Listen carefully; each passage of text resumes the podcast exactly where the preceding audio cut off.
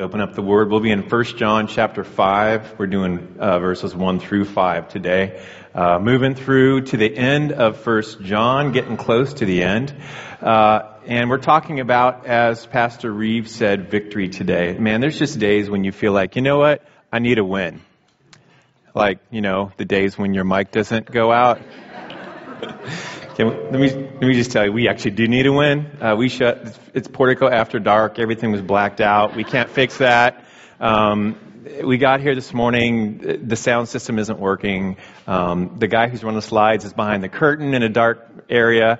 Like has no visual cue. So it's just one of those days when we showed up, it ain't working, right? Lord's going to have to do something uh, because we just don't have what we need. Everything was disorienting, and it just reminds me: there's days, there's weeks, there's seasons, there's years, maybe even lifetimes, where you feel like, you know what? I would give anything just to have a win. Right? Just to feel like there's something that I have done that actually mattered, or, or that I, I just needed success. Um, you know, we'll look at back this maybe in a couple years. Um, and Johnny and I and the rest of the staff will laugh at it and we'll say, "Hey, you remember that day?" And you know, this didn't work. And by the by the time everybody showed up, for the most part, things worked. And we will share in that success and we will laugh about it and we'll remember how the Lord delivered. And that shared success kind of renews the relationship. kind of renews the relationship between um, us as a worship team and as pastors and as leaders. We enjoy that. We share that success together and it builds one another up. You know that. You have that. I have a friend that calls me once in a while, maybe out of every once or, I don't know, maybe one or two years. And we used to, we flew, flew together. Um, we learned how to fly together. And he's an Italian kid. His name is Giorgio. And one day he was over at my house and all the neighborhood kids came over and they're like, hey, let's play soccer. And I'm like, Giorgio's from Italy. Me and Giorgio versus the whole, like the whole street, the whole city. And, you know, we, we killed him because not because of me, but because Giorgio is just a fanatical, good soccer player. But every time we talk, we'll, we'll, we remember that. Hey, remember when we like just roasted those kids in the neighborhood and they went home crying to their moms and dads because two people just whipped them? It renews our relationship. We share in that success. Victory means something to you, and success means something to you. Um, it matters. Let me just ask you this question. When it comes to your faith, how many of you who are believers would say that following Jesus has been primarily experience of success and victory? How many of you would say that? When you think of your faith, what it means that you have faith, that you're in Christ, that you believe, that you treasure God, how many of you say, you know what, and that has been everything? That is, that's been an ongoing experience, not just one time at youth camp, an ongoing experience of success and victory in your life. Okay. Well, how many of us would say, you know, actually, following Jesus has been an ongoing series of losses? Renounce the world, uh, kill sin and be alive to God, and on and on, and give your time and your talent and your treasure. What does it feel like to you? That's what I want to know. Does, it, does following Jesus, does being in Christ feel like a win or loss to you?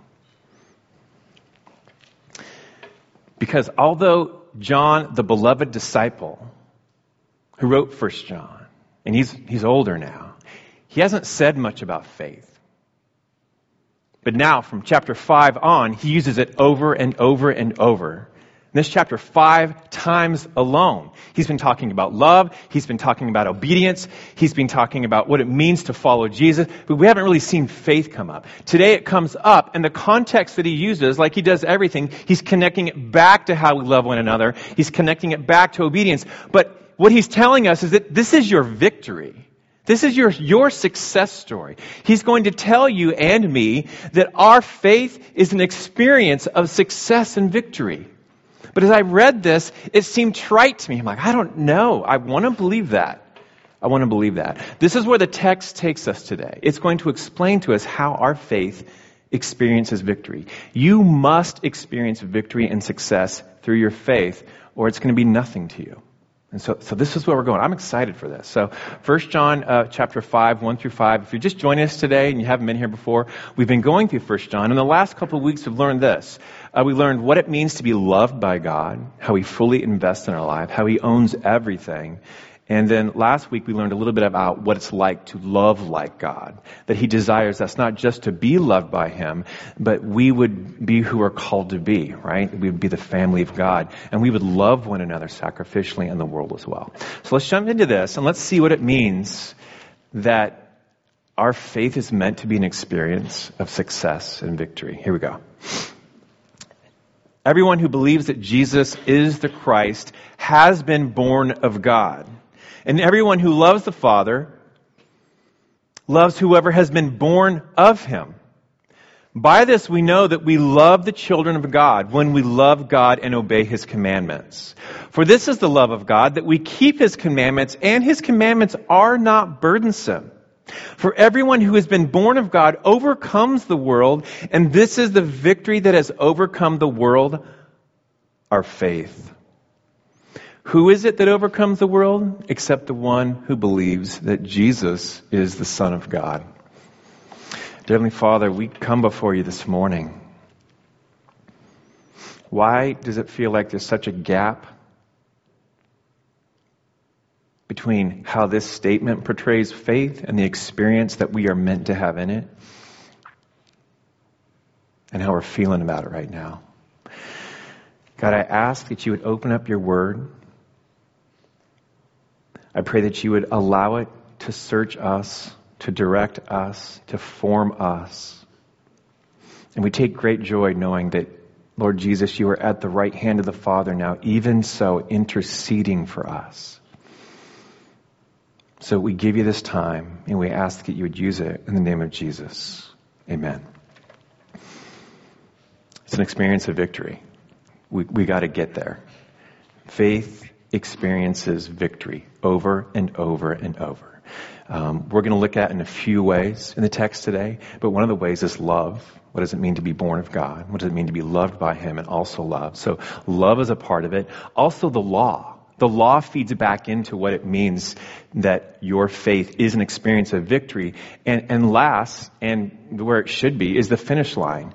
When you are in Christ, when you're walking in faith, God puts the finish line in your face so that you can see it. Not just so you run towards it, but so that you can continue to experience it over and over and over. So faith experiences victory. That's a big idea. That's where we're going today. And this is what we want to know. How? Great story. How does that happen? Well, God's Word gives us everything that we need. By His Spirit, He will teach us. So, how does your faith experience victory? Uh, the first way we see in the text is love. Verse 1 everyone who believes that Jesus is the Christ, past tense, has been born of God. And everyone who loves the Father loves whoever has been born of him.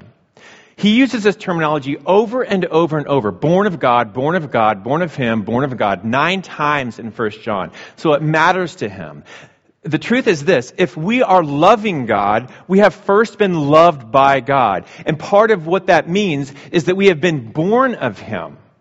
We have experienced new life. God has met you in a way that's transformed you um, and changed your life. A lot of times, the term, the technical term that we call that is regeneration. It's just a no, it's another way of saying being born again. You have a life that is new. It is something different than what you had before because you met Christ.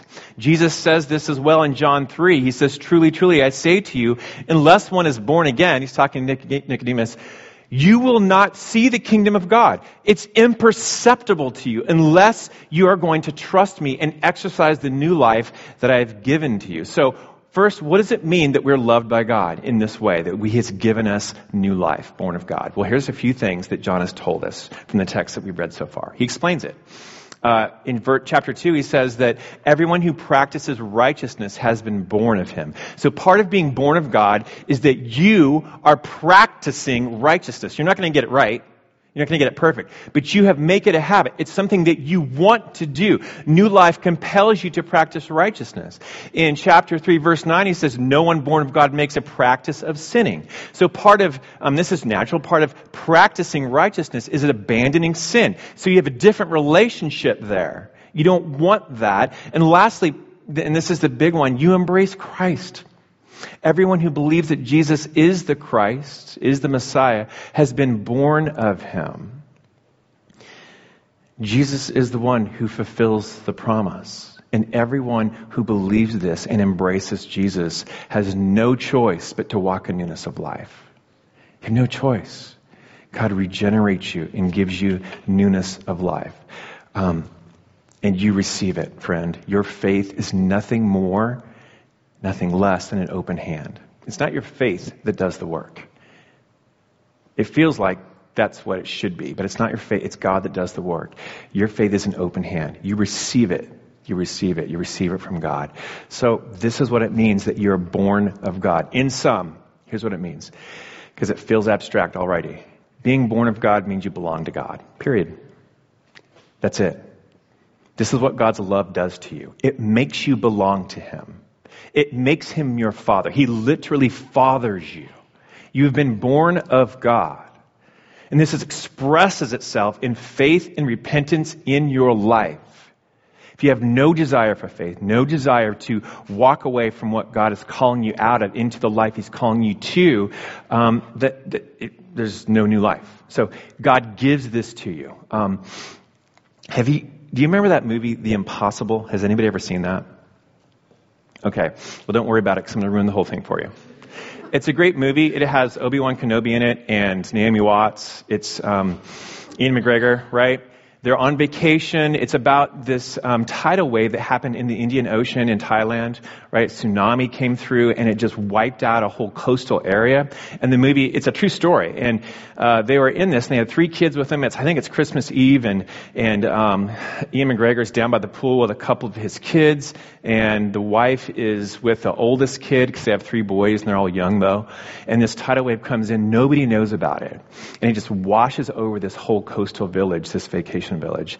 And what happens is everybody gets separated. I mean, people died, right, by the hundreds and hundreds and hundreds. It was an absolute disaster. So the story is about how this family goes about trying to, first of all, um, find one another and then get reunited. And it's an absolute train wreck. Um, the mom is with the oldest kid and then they get separated and she's a doctor, but her legs really hurt and her chest is torn open. So she's trying to get medical care and she loses track of her kid. The dad actually sends the two youngest boys on a truck to go into the mountains because they're afraid there's another wave coming. So he loses track of them.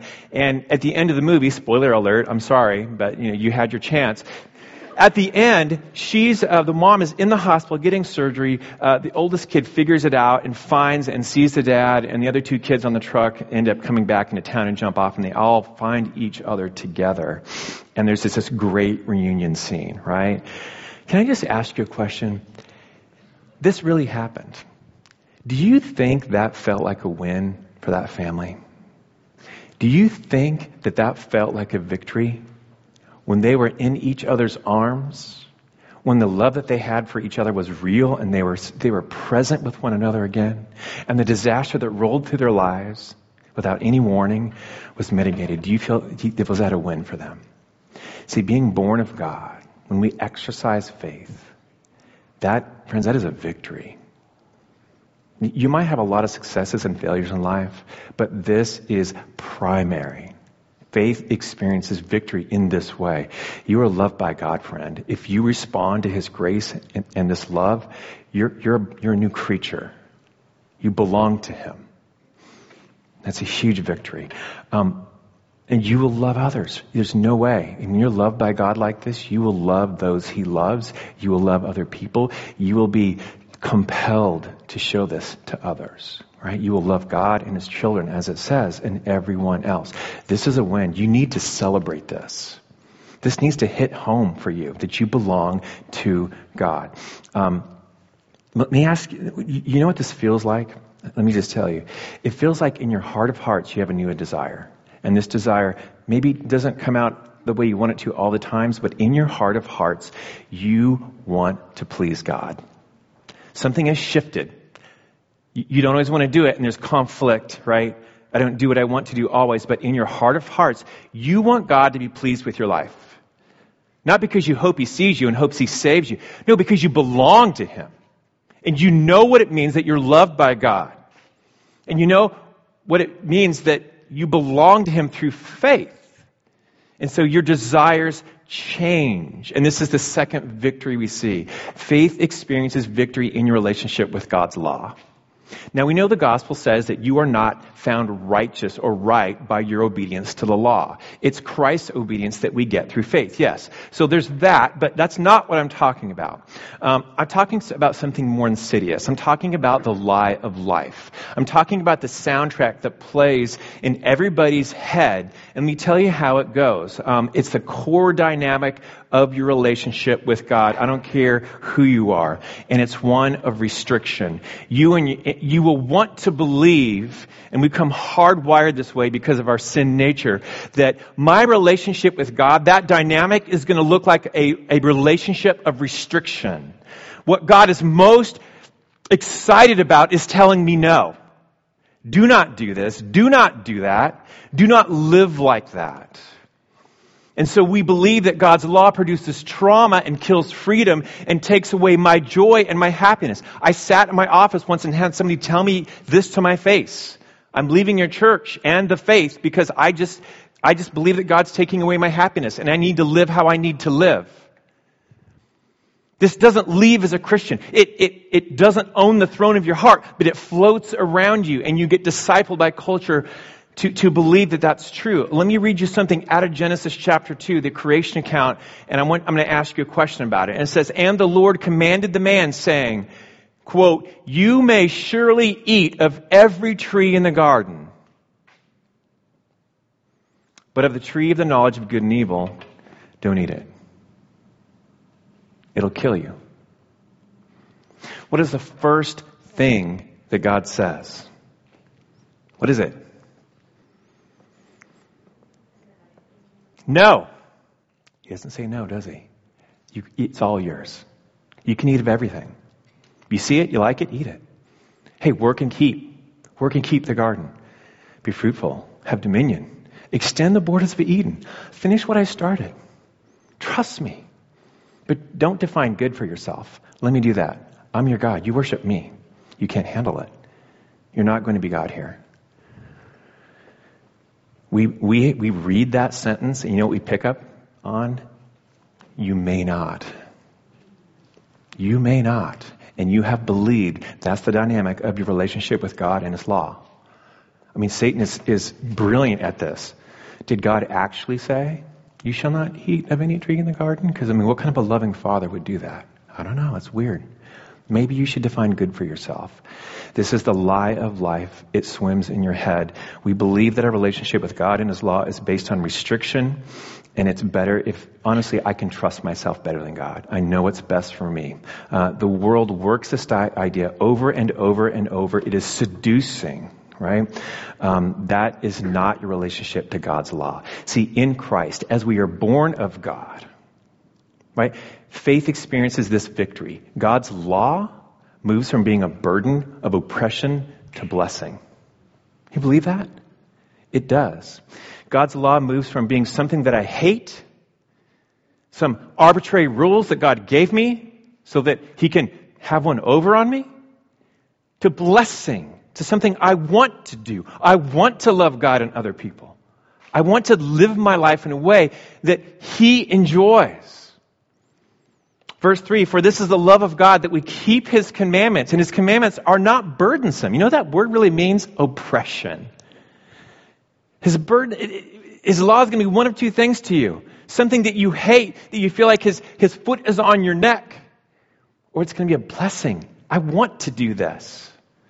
There's no middle ground. Let me ask you this the Super Bowl is coming up. Now, we all know that in the last four minutes, Tom Brady will win the Super Bowl. So just get over it, all you Rams fans. It's going to happen, right? Maybe not. There's hope. Everybody that's going to the Super Bowl, these NFL athletes, they're professional athletes. They, I mean, I used to play football, right? Wind sprints two days. I actually hated it. But do you think that they feel like showing up for practice, reading the playbook, spending 12 to 14 hours a day studying the other team and the films? Do you feel like they feel like some, do you think that they, they see that as this totally oppression? I just can't stand this. No, they love it. You know why? Because they love football. And they love what they're doing. It's not oppressive to them. It's not a burden to them. That's who they are. When you're born of God, His law becomes delight. This is how the Psalms start out. But His delight is in the law of the Lord, and on His law He meditates day and night. Jesus throws this out. If you keep my commandments, you will abide in my love. There's no safety out of making it up on your own. No love trust relationship says, well, I'm going to do what I want, you do what you want, and we'll see each other when we see each other. And that doesn't work. If you keep my commandments, you will abide in my love just as I have kept my Father's commandments and abide in his love. Jesus gives us the example and then empowers us by the Spirit of God to not only understand what he's saying, but to want to live by that and to be able to, to have the power to do that. Faith, that is a victory. Man, I, I need to tell you that. That is a victory that your faith gives you. You can get it no other way. Let me tell you where God's going with this. The prophet Jeremiah wrote about it. You have it now, but you're going to have it perfectly in the new Jerusalem and the new heaven and the earth. He says, I will put my law within them and will write it on their hearts. And here's the thesis of the entire Bible. And I will be their God, and they shall be my people. I'll dwell with them. God's going to write his law on your, what law? He's probably referencing his moral law.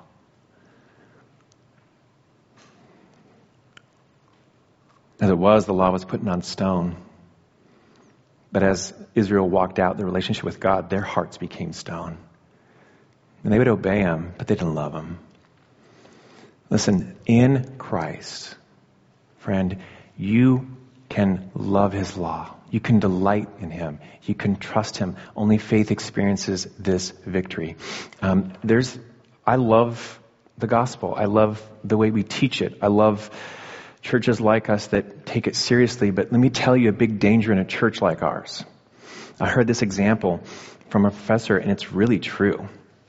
We will tell you things like, you know what? You robbed a bank last week. Do you think God's, and you're a Christian, but you made a huge mistake. Does God not love you anymore? Of course God loves you.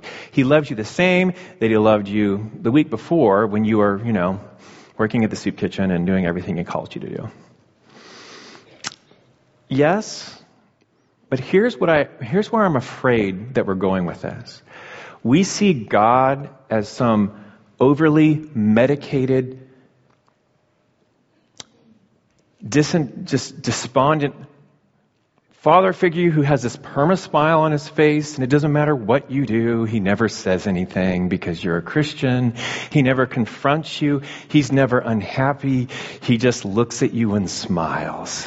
And it doesn't really matter what you do because all's been forgiven, so just silently walk away and live how you want. That ain't love, friend. And if you've ever had a kid and you deal with him that way,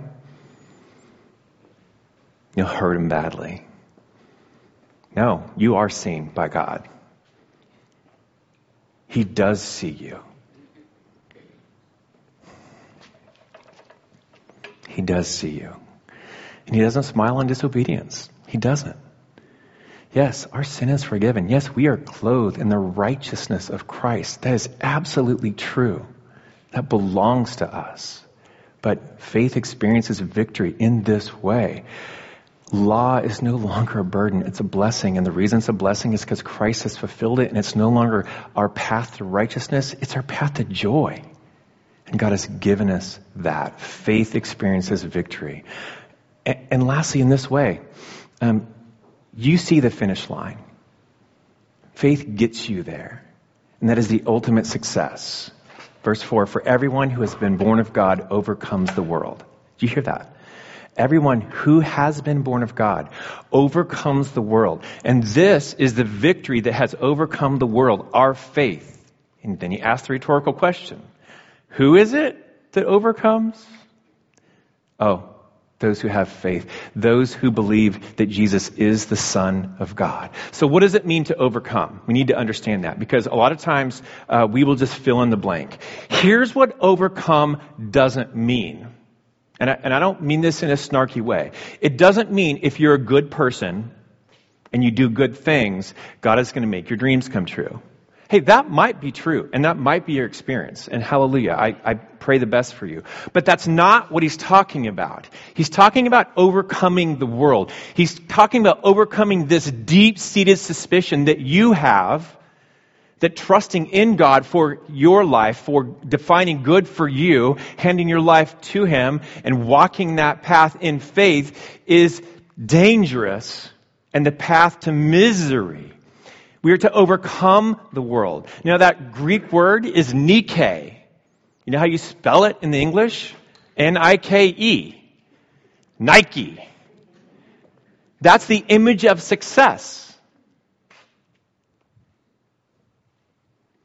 The swoosh. It means I win. I'm successful. I've got it together. Hey, we love images of success in our culture.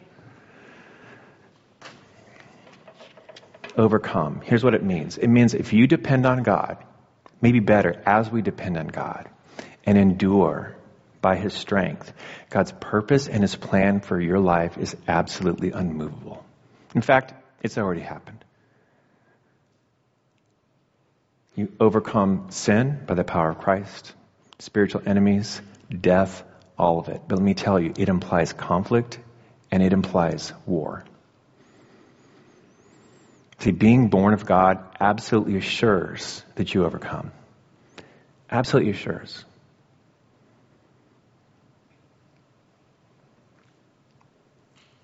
Is that a victory to you? How do you overcome? It says, and this is the victory that has overcome the world, our faith. It basically says, this is the victorious power that gives you the win, your faith.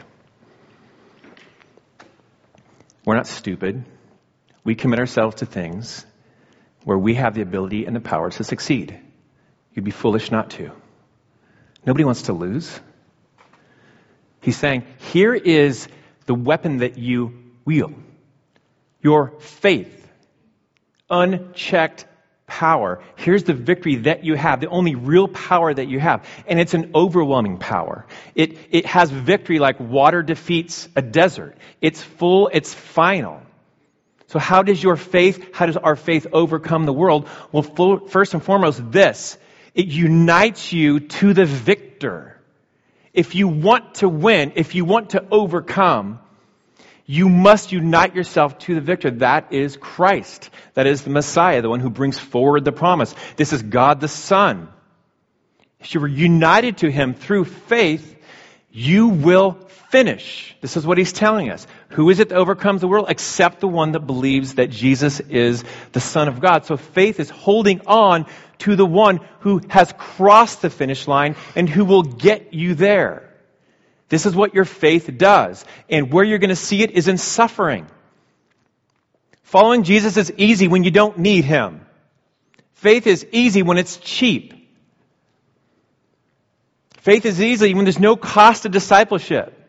But when there's a cost, when you suffer, when God asks you to do something that isn't what you want to do, this is where you see the power of God either walk away from you because you won't trust Him or explode in your life because you're ready to trust Him. That's where the victory is, and it's going to be by God's power through Christ's finished work. So, faith experiences victory as we look at the finish line. Can we just do that for a second? I want you to see it. I want you to see the finish line. Jesus specifically promised some things to us and he uses the same word to those who overcome, to those who conquer. It's in Revelation, written by the same man, John. Here's some things that are true of your life right now. You will eat of the tree of life. Revelation 2 7. There's a life waiting for you with unrestricted access to God before His face eternal, glorified, no pain. You will be unharmed by the second death. These are promises for those that conquer. Why? Because Jesus took it. He felt the weight of it. You're not going to feel it. You're given a new name. This is weird to me. We're given a white rock with a new name. Nobody's going to know it but you. Do you think you have an intimate relationship with God? Do you think He sees you? Do you think He knows what you're afraid of and where you need help, where you need strength? He's going to actually give you a name. And I'm going to speculate that it's based on our time here and how we trust Him. Also, you have authority over the nations. You'll be clothed in white garments. That's the righteousness of Christ. You'll be made a permanent pillar in the house of God. You will never feel out of place. And you will never be out of place. You'll be with Him and you will belong. And finally, He says, You'll sit with Him on His throne to those that overcome, to those that conquer. This is your future, and you're living right now like you've already lost.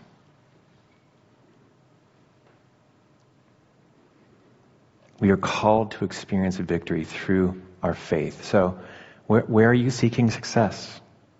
Where are you finding the power to live? Where are you finding victory? What gets you through the day? What gets you through the night?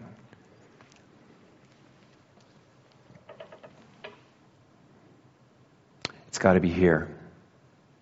It's got to be here. Um, I read a book to my granddaughter this week. She's three, and she's I don't even have a word. Help me out. She's, um, she's just amazing. I'm going to say that. She's very vibrant. She's vibrant. And she came into my office at six o'clock in the morning. I was trying to get some like, you know, me time. She comes in, she's like, hey, Pappy, let's read. Okay. She gets me these books, these kids' books, and I think they're Christian kids' books that we have, little ones. And so I read her this one, and it was like, it was one of those Christian kids' books, and it's great. You know, it shows Jesus. He's like he's in a terry cloth white robe with a feathered hair and all that. And I, I, get it. And he's, he's doing good. He's healing people. And it's, it's a good story about Jesus. And you know what the last page says? And then he died. and I'm turning the page. Is something ripped out of here? And I'm, I'm discipling my granddaughter, so I'm counting on this. She's like, okay, let's do another one. I'm like, no, no, no. Like, we're going to rip this book in half. Like, this is the worst book you've ever read.